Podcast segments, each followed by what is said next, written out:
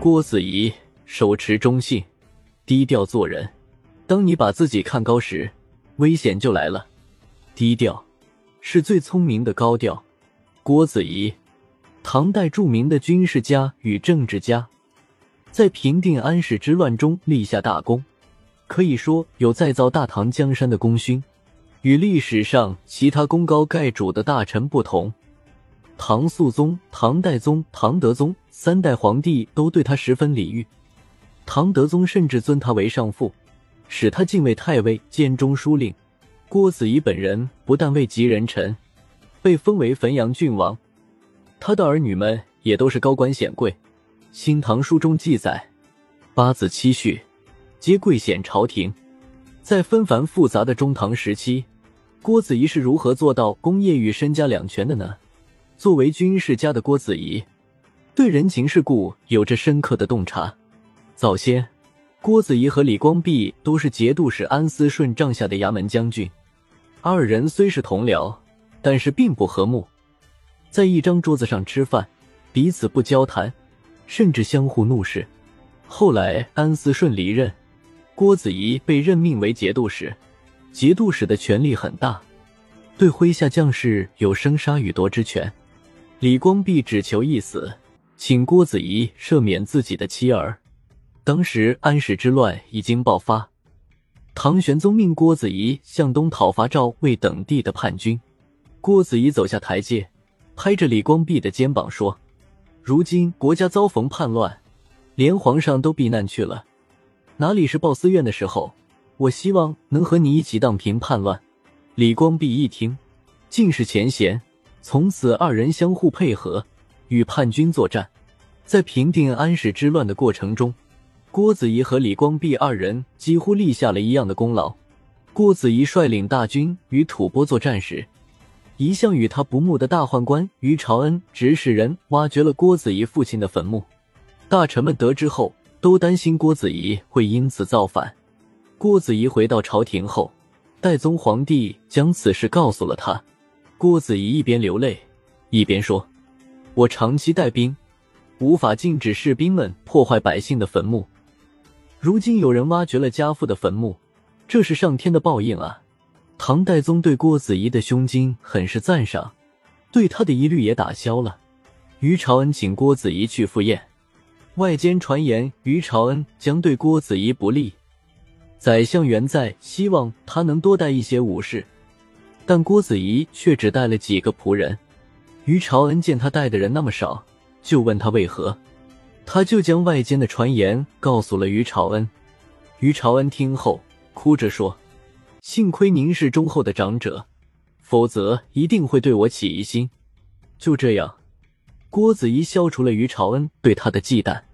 郭子仪的儿子郭爱娶了代宗皇帝的女儿升平公主，成了驸马爷。一次小两口吵嘴，郭爱说，你不就是仗着你爹是皇帝吗？公主怒怼，是又怎样？郭爱说，我爹还不稀罕呢。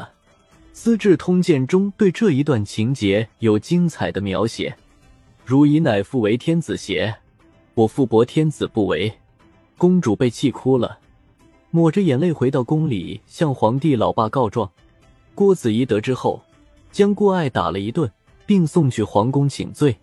代宗皇帝是个深谙人情世故的高手，一边安慰女儿，一边对女儿说，他说的没错，郭子仪要是想当天子，天下就不是咱们家的了。就这样把公主哄回去了。同时他又安慰趴在地上请罪的郭子仪说，俗话说，不吃不聋，不做阿家阿翁，小儿女之间的事且不必理会。唐代宗也很清楚，在藩镇林立、节度使各自为政的情况下，大唐就剩下郭子仪这么一根顶天白玉柱了。要是再把郭子仪逼得造反了，大唐可就真的完了。郭子仪晚年时，御史中丞卢起来拜访，当管家通报后，郭子仪立刻令家人，尤其是女眷和歌姬全部回到后堂，并严令他们不得出现在前厅。卢杞与郭子仪交谈了很久才离去，郭子仪这才松了一口气。管家感到很奇怪，郭子仪的资历比卢杞深，而且是皇亲国戚，为何对卢杞的拜访这么小心呢？郭子仪告诉管家，卢杞虽然长得比较丑，心胸又狭窄，但十分会逢迎皇帝，所以一定会被皇帝重用。女眷们看到样子难看的卢杞，不免会发出笑声，即便不是笑他，卢杞也会记恨在心，伺机报复，到那时再后悔就晚了。后来卢杞做到了宰相，名臣杨炎、颜真卿都因被他记恨惨遭陷害而死。郭子仪虽然被封为郡王，但是在家里丝毫没有郡王的威仪，他王府的门大开着，丝毫没有一入侯门深似海的样子，可供宾客们随便出入。他麾下的将士们来告辞，看见夫人和女儿对郭子仪呼来喝去的，一会儿让他拿手巾，一会儿让他端水，他还乐此不疲，像个下人一样跑来跑去。他的后辈们看到他这个样子，都觉得十分丢脸。一天，一个人跪在地上对他说，王爷，您贵为国家重臣，立下了大功，身份何等尊贵，就是历史上的一隐霍光也不过如此，您不能自轻自贱，让外人看了笑话。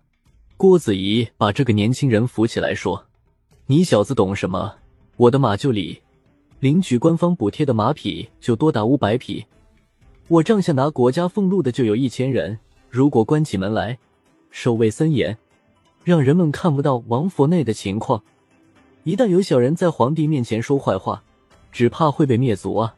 如今大门洞开，坦坦荡荡，就是有人想诋毁我，皇帝也不会相信的。后辈们听后深以为然。郭子仪一生忠诚守信，低调做人。他的8个儿子，4个被封为国公，孙女郭氏嫁给广陵王李纯为妃，后来李纯登基为帝，郭氏被封为贵人，但因生下李恒、唐穆宗，她成了妥妥的太后。郭子仪的子孙中有5人娶了公主，连续几代都是外戚，成了唐王朝最显赫的家族。要知道，在君主时代，皇帝一方面与外戚是姻亲，另一方面又防着外戚。隋文帝杨坚就是外戚，之后篡了北周皇帝的位。李唐王朝之所以如此信任郭家，是因为郭氏一门始终低调，不伸手动皇帝的奶酪。当然，这与郭子仪的家风是分不开的。